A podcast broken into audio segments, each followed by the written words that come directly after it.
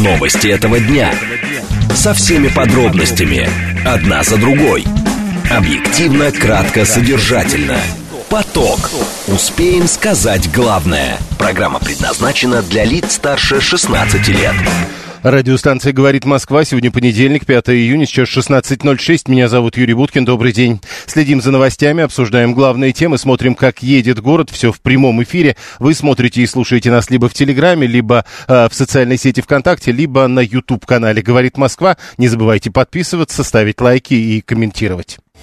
В движении.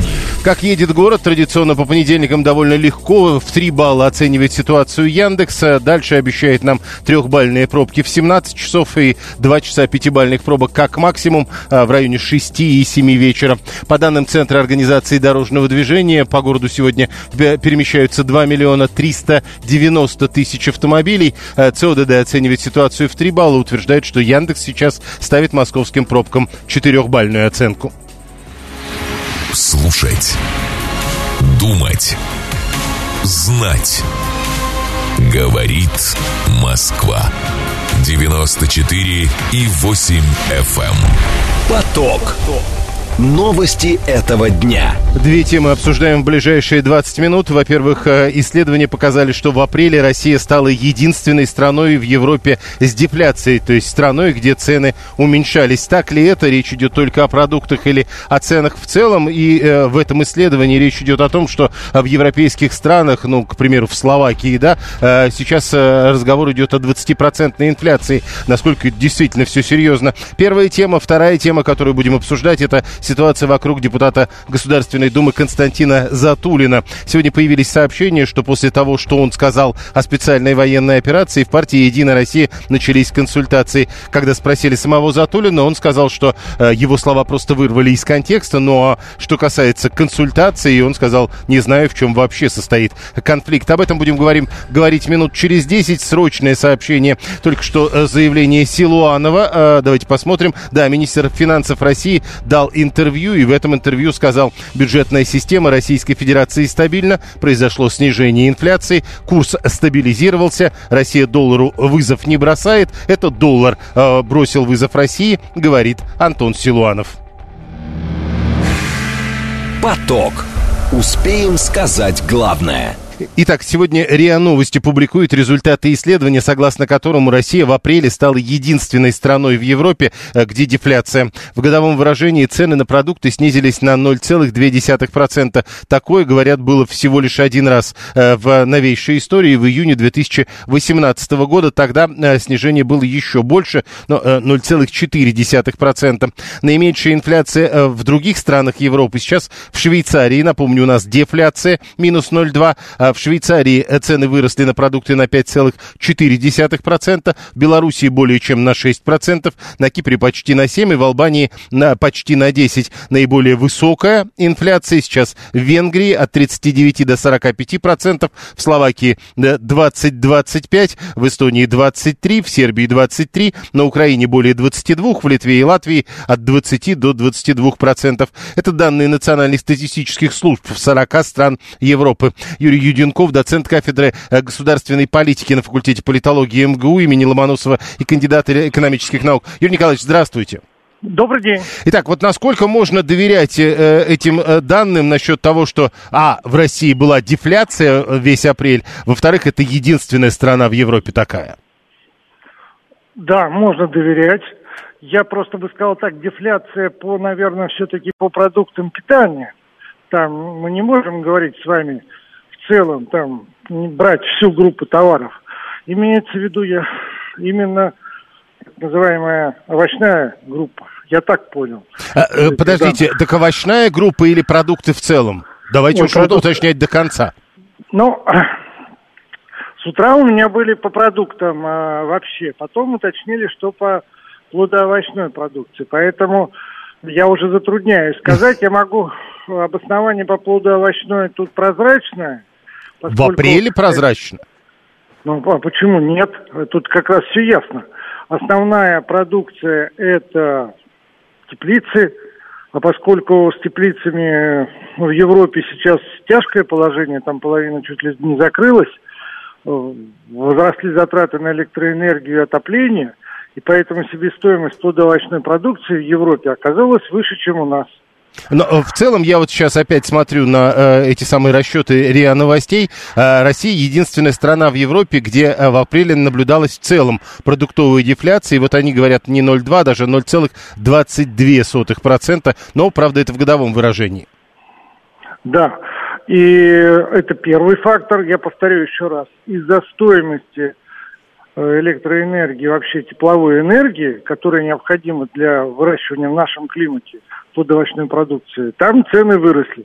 Поскольку у нас в это время там еще был крепкий рубль, то все контракты заключались все заранее, и получилось так, что та импортная продукция, которая дошла до наших прилавков, я имею в виду азербайджанские помидоры с огурцами, так сказать, оказались дешевле, чем европейские. Тут как бы все прозрачно.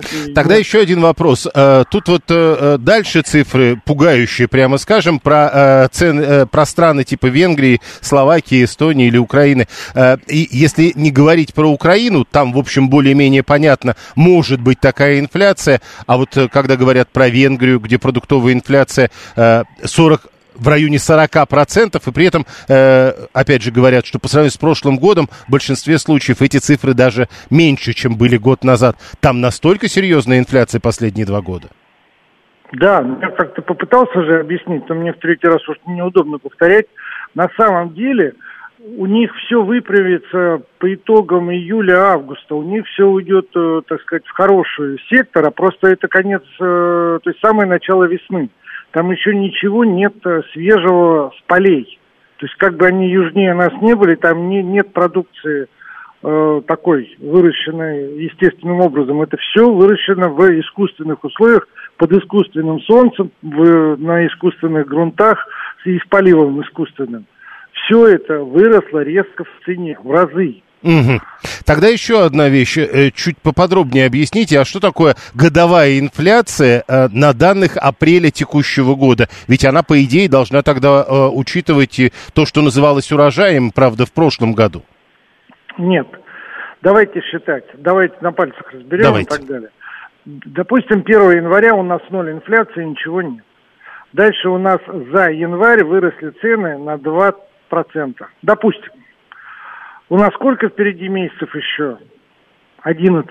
Угу. Вот умножаем на 11 месяцев, получаем, я совсем грубо да, говорю, да. получаем 22% годовая инфляция. То есть это все проецируется в ряд, выстраивается. Mm. Поэтому... Это, это без учета других месяцев, э, прошедших, на, допустим, не с апреля по апрель, а на данных нет, апреля. Нет, нет, да. Теперь дальше. В феврале у нас, допустим, 1%. Сколько у нас получилось за два месяца? С вами. Полтора, правильно? Угу. 2 плюс 1 деленное на 2. Полтора все равно умножается на оставшиеся 10. Сколько получается? 15. 15. Вот, вот приблизительно, я, я уме... совсем грубо. Я, я умножать вот... умею. Скажите, э, 123, 123 спрашивает, тогда объясните нам другое. Э, про 22% инфляции на Украине и 40% в Венгрии. Так, давайте вот опять возвращаемся в исходную точку. Да. В Венгрии откуда могли взяться помидоры в январе месяце? Только с теплицы. Так? Так. так. Значит, у них была э, рост цен, то есть там электроэнергия была очень дорогая, если все помнят, из новостей шла бадание между Венгрией и Евросоюзом, мы не будем подписывать санкции, потому что нам нечем топить вообще население и да, наши предприятия. Все, у них, несмотря ни на что, на поставки все-таки нефти и газа, у них все равно инфляция составила, условно говоря, 3% за январь. Это сколько годовых? 36 получается. Если у них и в феврале было 3, и в марте, то тогда действительно они выскакивают там уже на 40 сразу выскакивают. Понял, спасибо. Юрий Юденков, доцент да, кафедры пожалуйста. государственной политики на факультете политологии МГУ и кандидат экономических наук. А, тут, э, естественно, 530-му а, хочется узнать, э, какая инфляция на помидоры в Азербайджане. А, дальше. Э, еще Григорий пишет нам о том, что по официальным данным турецкая инфляция в мае составила почти 40% в пересчете на годовое исчисление. В апреле уровень инфляции был еще выше, почти 44%, а независимая группа анализа анализы говорят, что по их подсчетам инфляция в Турции на майском уровне в годовом исчислении более 100%. 123 говорит, получается, Россия единственная страна в Европе, где продукты дешевеют, а все остальные страны ей завидуют. Сергей 83 э, э, а, нет, Сергей 358 пишет, что а, гречка ведь тоже подешевела. А, была 70, стала 40 в течение года. Как в апреле, пишет 312 Вот только цены на овощи стали опускаться, а уже июнь. Ну, следовательно, дальше годовая инфляция, э, видимо, дефляция будет только э, улучшать. Тут уже, видите, одна история. Э, годовая инфляция будет уменьшаться. А вот что будет с годовой дефляцией, если она будет увеличиваться? Это плохо или хорошо? Судя по тому, что пишет 312, будет увеличиваться дефляция. Цены на овощи падали у нас э, в апреле, а потом начали опускаться, по его данным, и так э, делают до июня.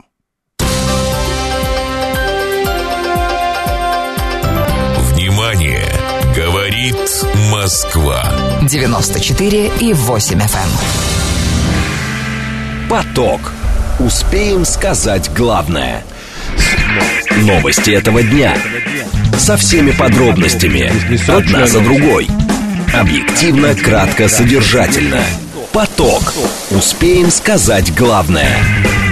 Срочные новости по поводу этого мистера Сидра, так называемого напитка Сидр. Э, понятно же, что это был не Сидр, в результате э, употребления которого многие люди погибли. Попова только что после массового отравления получила региональным управлением выявить и изъять всю продукцию мистер Сидр по стране. Э, документ цитирует агентство РИА Новости. МВД России прямо сейчас рассказывает, что в Самаре полицейские остановили фуру, которая ехала на склад за 810 литрами мистера Сидра. Э, проводится изъятие сомнительной алкогольной продукции. Но только тут непонятно, она ехала на склад за этой продукцией э, и как из нее можно изымать. Ну, в общем, это срочное сообщение. Прямо сейчас это все приходит. Количество пострадавших от э, отравления этим суррогатом теперь уже 35, а число тех, кто умер от того, что они попытались пить этот так называемый сидр, 16 человек умерли. Это э, губернатор Ульяновской области сообщает, э, цитирует его агентство РИА Новости. Новости этого дня. Со всеми подробностями. Одна за другой. Объективно, кратко, содержательно. Поток. Успеем сказать главное. Теперь история вокруг депутата Константина Затулина. А, сегодня появились сообщения о том, что в «Единой России» начали обсуждать высказывания парламентария. Первый зампред Комитета Госдумы по делам СНГ э, говорил, это Затулин, говорил, что Россия не достигла заявленных целей спецоперации на Украине, а первоначальный план действий был нереальным. Теперь э, вот газета «Ведомости» сегодня пишет, что ситуация разбирается первый зам руководителя фракции единороссов Вячеслав Макаров. Э, при этом Затулин не член «Единой «Единой России», но в ее думской фракции э, состоит. Э, радиостанция «Говорит Москва» обратилась к самому Затулину. Он предположил, что его слова могли просто выдернуть из контекста. Он вообще не понимает, в чем состоит конфликт, о консультациях ничего не знает. Сам в Краснодарском крае, оттуда едет в Крым. Ему, говорит, нечего добавить. О слухах и комментариях я ничего не знаю. А что касается интерпретации моих высказываний, э, я высказался, э, я выложил все свое выступление, включая ответы на вопросы вопросы, замечаю, что, э, собственно, берут из моих э, то, что кажется скандальным, и выдергивают из контекста. В общем, а, а, очередная история, когда человека неправильно поняли. Ну, или вырвали из контекста. Политический советник, политолог Сергей Маркелов. Сергей Николаевич, здравствуйте. Здравствуйте, Юрий. Здравствуйте, слушатели. А, на ваш взгляд, вся эта история вокруг Затулина может привести к его отставке на этот раз?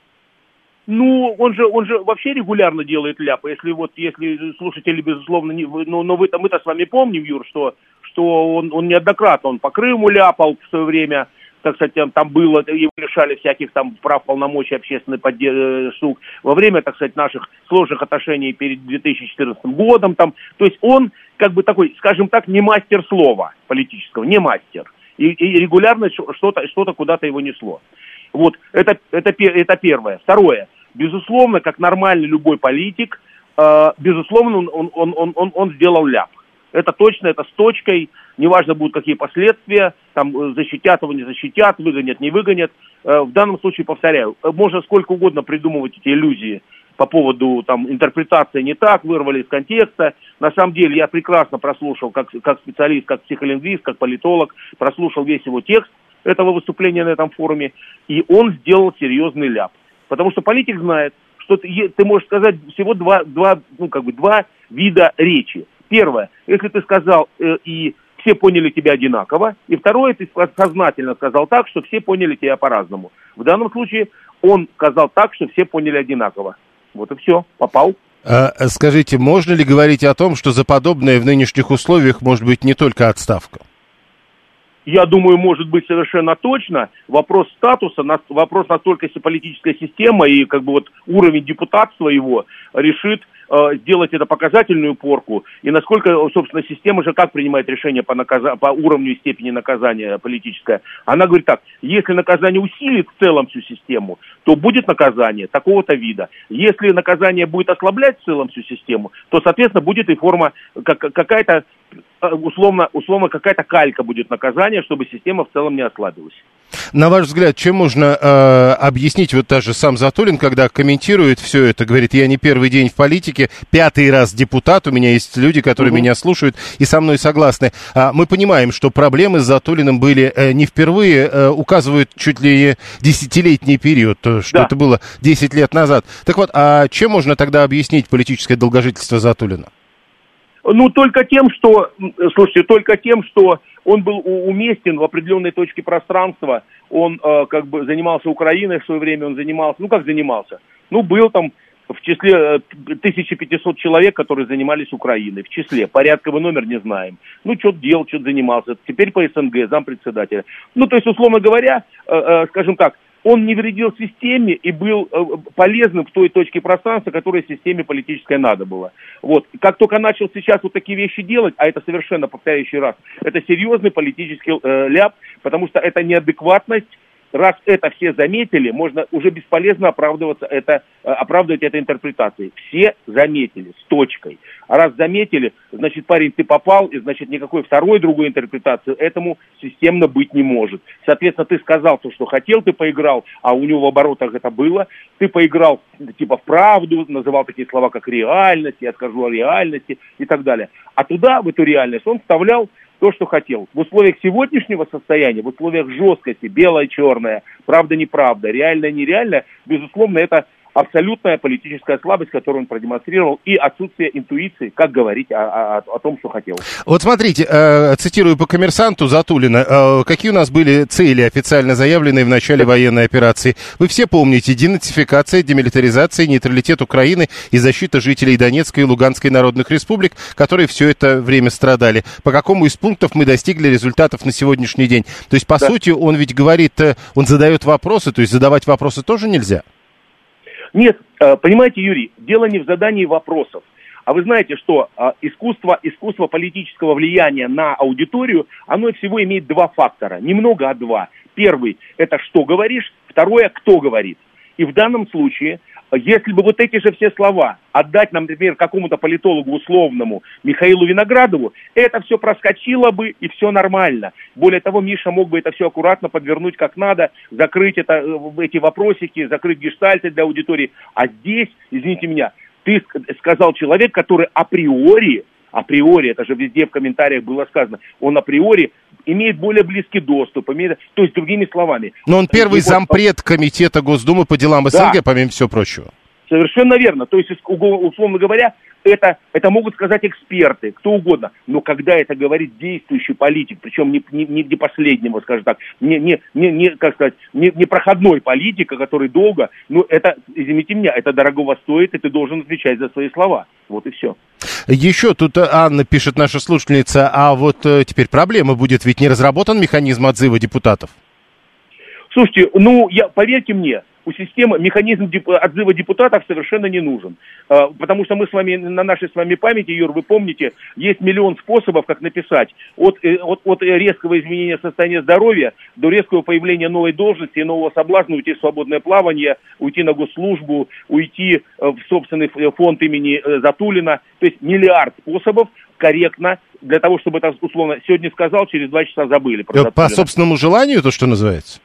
Совершенно верно. Спасибо. В связи с новым предложением. Спасибо. Политический советник, политолог Сергей Маркелов был с нами на прямой связи. А, а, Григорий вспоминает судьбу депутата Рашкина. Это Григорий 859. Олег 314 считает, что в «Единой России» все недостаточно хороши, потому что, как он пишет, рот за правду закрывают. Сергей тоже 424 пишет, что не понимает, зачем на Затулина обрушились. Это первый человек в «Единой России», который сказал правду. А, то есть э, задать вопрос, это называется сказать правду. И тут почему-то вспоминается 530-му Пригожин. Он говорит, прям не понимаю, почему-то вспоминается. А если бы такие слова, что сказал Затулин, произнес бы какой-нибудь простой человек, это какой-нибудь крановщик Валера, он бы уже получил статью дискредитации армии, а тут э, э прикрытие вырыванием из контекста. Это несправедливо, полагает Виталий 618. Роман 598 пишет, депутаты выбирают граждане, а снимают отдельные уполномоченные начальники. Хорошая демократия. А вы точно знаете, как избирали депутата Константина Затулина? 123, э, кстати, задается вопросом, как депутат может иметь независимое мнение. Он, правда, про конкретного депутата Затулина. 7373948. Слушаем вас. Здравствуйте. Добрый день, Леонид, Москва. Ну, вы знаете, после сакраментальной фразы «парламент не место для дискуссий». Ну, когда как... это было? Ну, оно же было. Ну, было. Ну вот. Поэтому что удивляться, да? А то, что депутаты имеют право задавать любые вопросы, я просто как э, муж бывшего помощника депутата и брат бывшего помощника депутата. Ничего у вас семейка. Неплохая, да, мне тоже нравится. Смею всем сообщить, что депутат даже может сделать депутатский запрос по любому волнующему, волнующему его или его избирателей поводу. То есть, грубо говоря, депутат может написать официальный запрос в Министерство обороны, чтобы Министерство обороны отчиталось, как идут дела вот по этим вопросам. И это все законно. И поэтому вот то, что говорил ваш эксперт, что он там недальновидный угу. какой-то, ну, может быть, это вот его, может быть, вы знаете, может быть, какой-то избиратель написал ему письмо, что я вот за вас голосовал, вы депутат от моего региона. И меня беспокоят вот такие вопросы, А, Б, В. Пожалуйста, разберитесь. И он как депутат разбирается. То есть вполне возможно, что он просто выполняет свою депутатскую а, работу. Подождите, но эту депутатскую работу надо производить публично? А деятельность депутатов секретна? Не, э, у меня к вам вопрос был. Хорошо, да, ну, ну, чувствуется, чувствуется, что в семье много помощников депутатов в этой дискуссии. Почему вы, кстати, не помощник? Да я другими делами занимаюсь. Я понял, спасибо. А, а, прежде депутаты торговали депутатскими запросами, утверждает Алексей 668 530 пишет, теперь же про армию или специальную военную операцию либо хорошо, либо ничего. Не пытаюсь дискредитировать, вырвано и так далее. Ирина 825 пишет, что теперь в результате этой истории Затулин узнает, кто ему друг, кто враг. Еще раз напомню, э, биографию Затулина в этом смысле есть смысл изучить поподробнее, потому что что-то подобное уже, как кажется, было. Слушаем вас. Здравствуйте. Да, здравствуйте, Юрий. Вась, ну на самом деле я согласен с депутатом Затулиным, хотя за многие его так называемые те должности регалии, которые вы перечислили, не уважаю, тем более, что он интегрирован в связях и с различных взаимодействиях с СНГ, какой театр действий мы терпим сейчас, и в том числе с Арменией, данные фиаско мы все, все прекрасно видим наглядно, в том числе он Совбезу имеет непосредственно отношение к внешней политике и безопасности, к чему довела вот эта внешняя политика, в которой он участвовал, и о которой сказал эксперт в числе 1500 так называемых деятелей на Украине, мы тоже это прекрасно понимаем. Но несмотря на это, Затулин сказал правду, не хватает у нас силов. Сейчас было непосредственно сообщение с Фушилина, что творится на Сватово Кременная, на Запорожском направлении и под Артемовском, где украинская арта в разы превосходит нашу арту. И положение... Еще красных... раз, мы сейчас про Затулина говорим. Давайте да, вернемся. Я, ну, Юрий, он сказал действительно правду. А подождите, он вопросы не, задавал не по сеньке шапка оказалась. Mm. А когда говорит Песков, что нам нужно договариваться с укробандеровским режимом и нам мешает НАТО и Вашингтон, это тоже стоит над, над этими словами. Пескова На ваш задумать. взгляд, вернемся к Затулину, перспективы у него есть?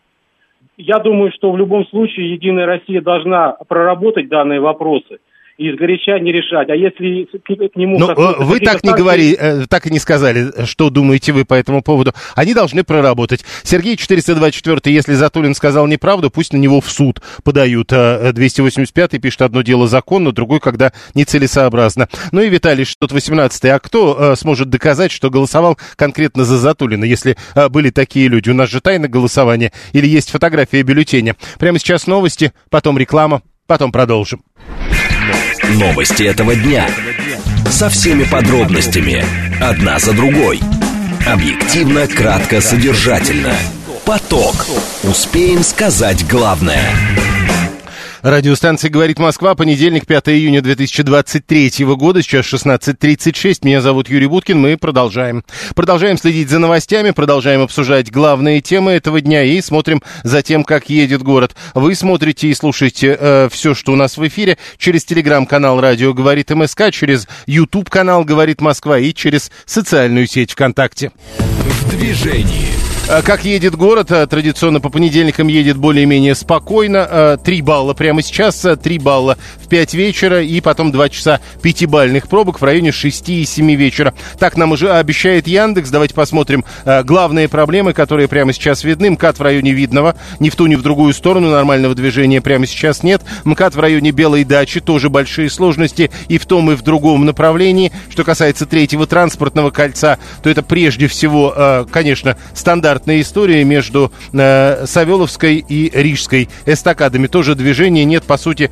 ни в том, ни в другом направлении. Что касается Садового кольца, то тут тоже более-менее понятная, обычная история в районе Добрынинской и Серпуховской. Внешнее Садовое кольцо и все, что касается Таганской площади. Слушать. Думать. Знать. Говорит Москва. 94 и 8 FM. эм. Поток. Новости этого дня. Две темы обсуждаем в ближайшие 20 минут. Минфин предлагает налоговый вычет для инвесторов э, до 30 миллионов рублей на 10 лет. Максимальный размер суммы налога, от уплаты которого освободят доходы инвестора, составит почти 4 миллиона рублей, если ставка налога 13% и 4,5%, если ставка 15%. Поможет ли это с инвестициями? Первая история. Вторая тема, которую будем обсуждать минут через 10, это англосаксы. Есть они или их не было никогда. Кембридж, университет в Кембридже отказался от теории существования англосаксов, исключил из программы их упоминание как отдельной этнической группы, причем делается это, как сказано, в рамках борьбы с расизмом. А, так были англосаксы или все-таки придумка? Поговорим минут через 10. Срочные сообщения, а, которые в эти минуты приходят на ленты информационных агентств. Китайские автомобильные шины заполняют пустующие ниши на российском рынке. Азовское море собираются включить в программу сохранения биоразнообразия. Российский рынок акций умеренно снижается после редкой просадки днем. Это все, что касается ленты агентства РИА Новости. А ТАСС в, в эти минуты больше про мистер Сидор пишет. Вот Попова поручила выявить и изъять всю продукцию этой а, марки в Российской Федерации. В Удмуртии рекомендовали срочно прекратить продажу напитка под этим брендом. Это с ленты агентства ТАСС. Поток. Успеем сказать главное. Первая тема. Минфин предлагает налоговый вычет тем, кто занимается инвестициями. Серьезный налоговый вычет до 30 миллионов э, на 10 лет. Это означает, что максимальный размер суммы НДФЛ, от уплаты которого освободят доходы инвестора, составит э, 3 миллиона 900 тысяч. Это если ставка налога 13%, если ставка 15% для богатых, тогда уже и, соответственно, вычет будет не 3 миллиона 900, а 4,5 миллиона рублей. Представитель Минфина под- подтверждает, что министерство такие поправки действительно а, внесло в правительство. В общем случае такой налоговый вычет будет действовать, если человек, который заключил договор инвестиций, продержит средства на счете в течение 10 лет. В то же время поправки предусматривают переходный период в зависимости от даты открытия такого индивидуального инвестиционного счета. При открытии в 2024 году это будет 5 лет, а в 2025 6, ну и так далее. До 10 лет минимальный срок для налоговых льгот по инвестиционным счетам вырастет только к 2029 году. Арсений, а, извините, Андрей Шульга, председатель правления инвестиционного банка «Финам» к нам присоединяется. Андрей Сергеевич, здравствуйте. Здравствуйте. Итак, э, на ваш взгляд, вот эти предложения Минфина с ин- с инвестициями физических лиц, насколько я понимаю, именно об этом идет речь, поможет? Да, это очень э, интересная, перспективная идея. Ну, в первую очередь, все вот э, такие вещи, они способствуют повышению интереса вообще к инвестиции в России в целом. И это очень э, нужно и правильно. На ваш взгляд, а почему с инвестициями не так хорошо? Ведь говорят, свободных денег у населения много. Свободных денег у населения много, но, с одной стороны, есть еще вопросы к финансовой грамотности населения и есть вопросы к тому, что далеко не все понимают, что инвестиции в ценные бумаги там, российских э, компаний или государственных э, э, несут в себе возможность сохранить и приумножить свой капитал. То есть, э, правильно ли я понимаю, что если предложения Минфина будут работать, э, то э, э какое-то время, ну вот минимум сейчас 5, а потом даже до 10 лет, можно будет все, что ты откладываешь на инвестиции, вообще не платить НДФЛ?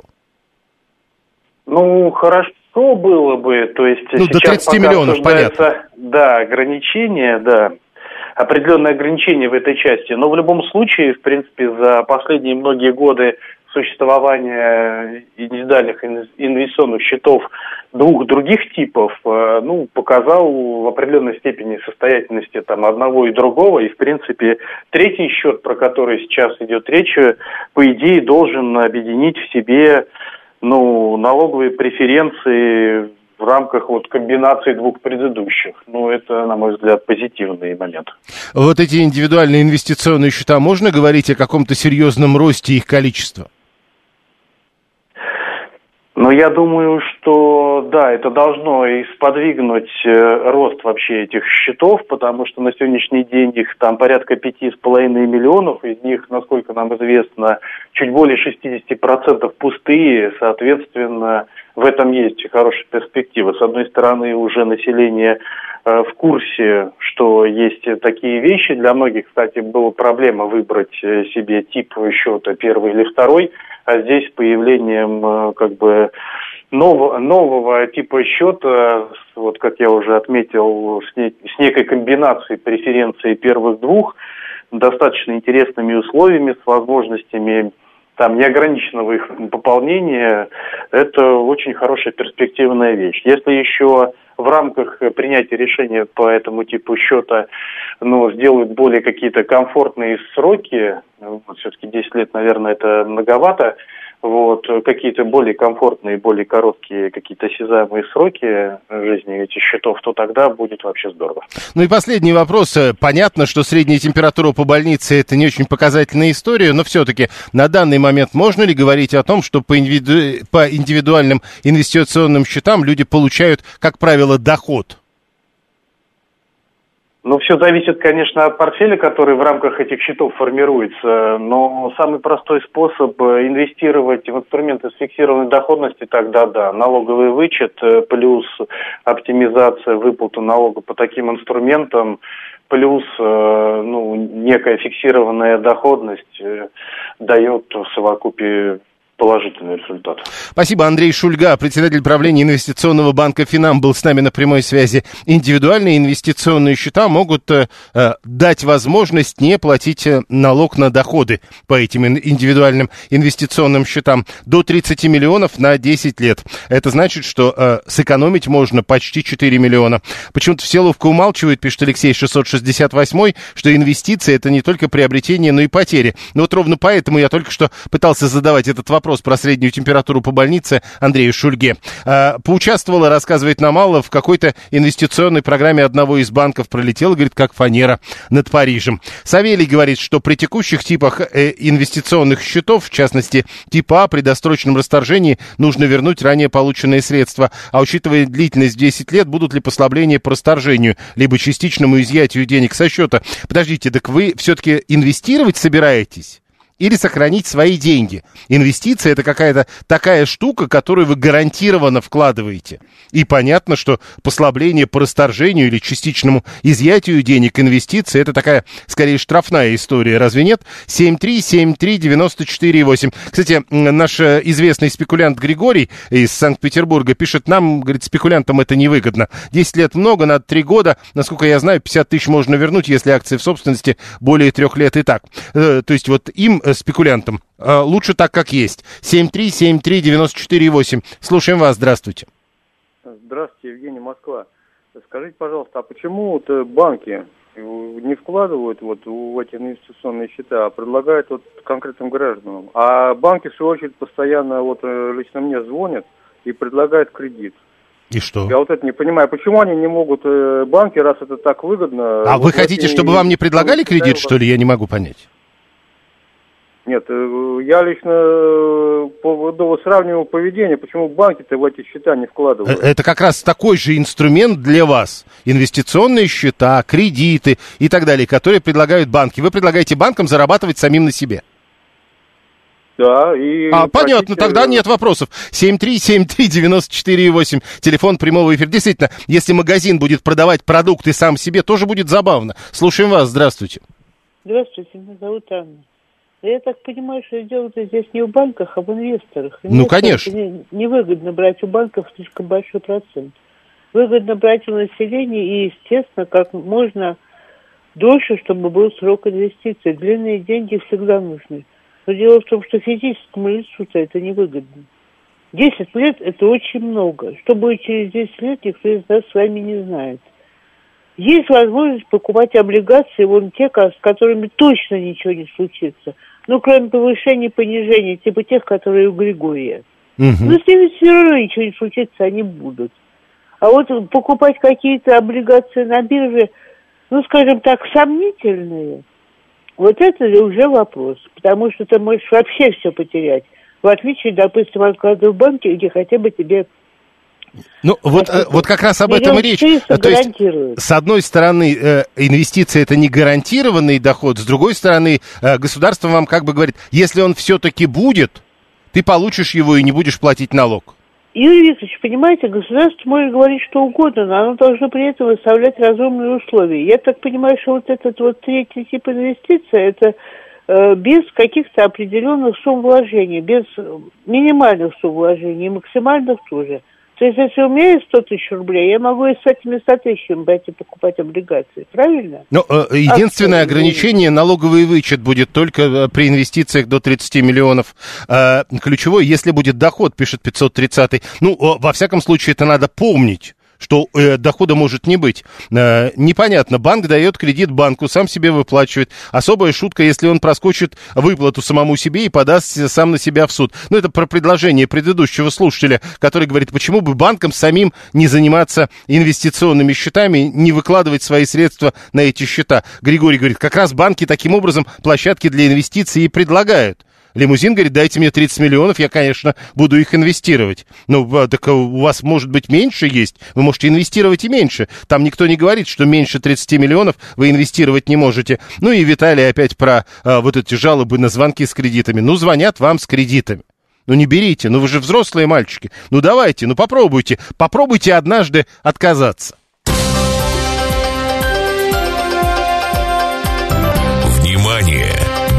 Говорит Москва. 94 и 8 FM. Поток. Успеем сказать главное. Банки кредиты просто брать не хотят, там же проценты высокие, поэтому банки не идут на это. 530-й все понял про эту историю. Кембридж отказался от теории существования англосаксов. Это следующая тема сегодня из новостей. Университет исключил из программы упоминания их как отдельной этнической группы и сделали это, как сказано, в рамках борьбы с расизмом. В департаменте англосаксонского, норвежского и кельтского языков указали, что этот термин может быть связан с этнической или расовой английской идентичностью, э, пишет газета «Телеграф». Тут интересно, да, то есть англосаксонский язык есть, а англосаксов при этом нет. Издание объясняет, что претензии к термину возникли из-за его использования расистами, воспользу- в особенности в США, и для поддержки теории древней идентичности светлокожих англичан. Некоторые ученые при этом отстаивают э, теорию об англосаксах, утверждая, что термин при этом, да, может быть, его не использовали неправильные люди, но сам-то термин исторически верен. Эмма Володарская, ректор Московского института иностранных языков и историк английского языка, она с нами на прямой связи. М. Федоровна, здравствуйте. Здравствуйте. Скажите, Здравствуйте. ну вот наши слушатели уже даже пишут, то э, англы были, саксы были, а англосаксов не было. А все было. В науке все равно понятие англосаксов останется, но точно так же, как нельзя отказаться от э, понятия славяне, э, тюрки, э, нельзя отказаться. Это уже вписано в историю. Другое дело, что на территории Британии жили э, до прихода э, англосаксов и ютов, э, жили кельты. А, а, вот, и а, потомки кельтов, это а, Ирландия, это а, Корнуэль, это Шотландия. И сегодня в современной жизни говорить англосаксы неправильно, э, именно с точки зрения вот англосаксы, э, саксы, они хозяева страны, а кельты нет. С этой точки зрения это э, ну, э, нарушает политкорректность.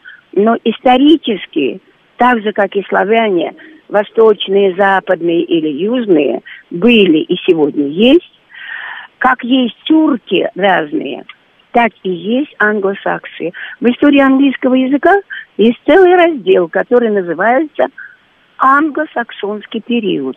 Это период развития, э, становления английского языка.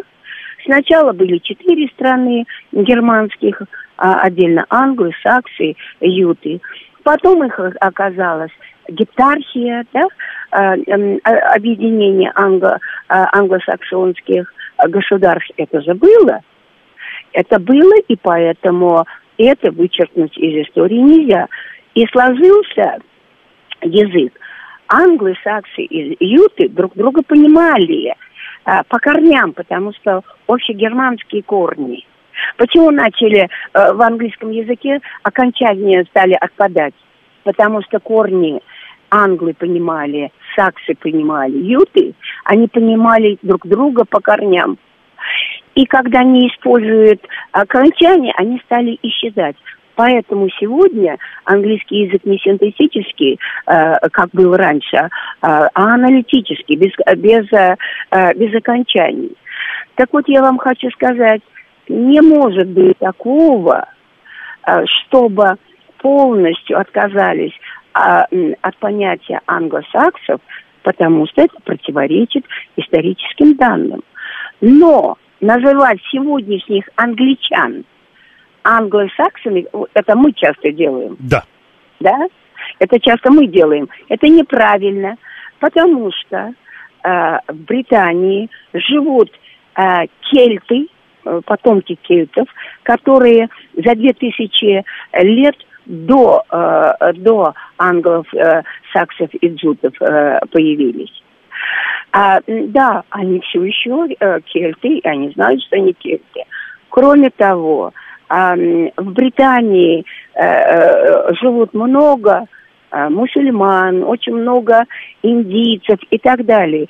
И сегодня, когда весь народ Англии называют англосаксами, это не они называют, это мы называем, еще кто-то называет, неправильно называют, потому что это разрушает, во всяком случае не способствует а, единению а, британского народа. И в этом отношении, конечно, это правильно.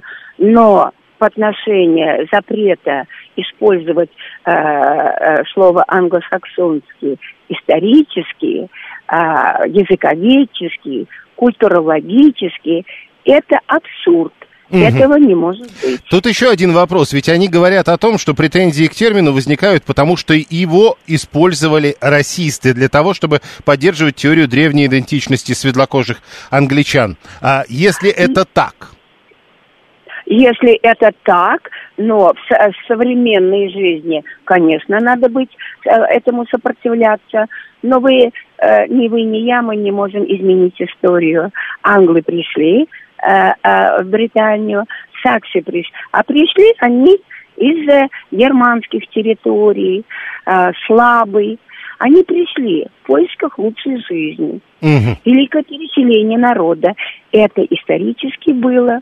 И это было именно в связи с международным, международной ситуацией, когда люди стали переселяться для переселения народов. То есть и тогда, давайте уточним просто, да. Э, я вижу сообщения от наших слушателей, то есть тогда когда-то англосаксы были, а если сейчас пытаются сказать, к примеру, про а, Великобританию или про Соединенные Они Штаты Америки, не, не, нет, а, что это власть англосаксов, это неправильно. Это неправильно. Это неправильно, потому что это ущемляет а, а, права всех других британцев, которые населяют современную Англию, Великобританию.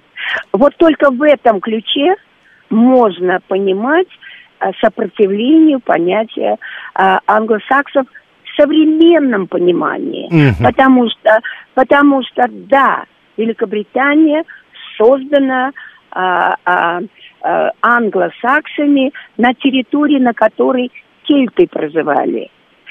И поскольку там были и кельты, и англосаксы, но это действительно активность была англосаксов, которые гепарчию э, англосаксонскую э, создали, да, а, воевали и так далее, э, создали э, то, что мы сегодня э, считаем э, э, Великобританией, Англии, да, Э, ну, это из истории не вычеркнуть. Не, нет, А э, сегодня- это, это про сегодняшние термины. Вот э, я попытаюсь сформулировать. Э, некая э, сущность, э, некая общность, наверное, общность людей, общность стран, которые пытается установить для всего мира собственные правила. Читая Великобритания, Соединенные Штаты. Нет, ну так. это я думаю, что враги Великобритании а, хотят а, а, м, а, а, обострить ситуацию. А Я думаю, что если я не читала про а, запрет Кембриджа,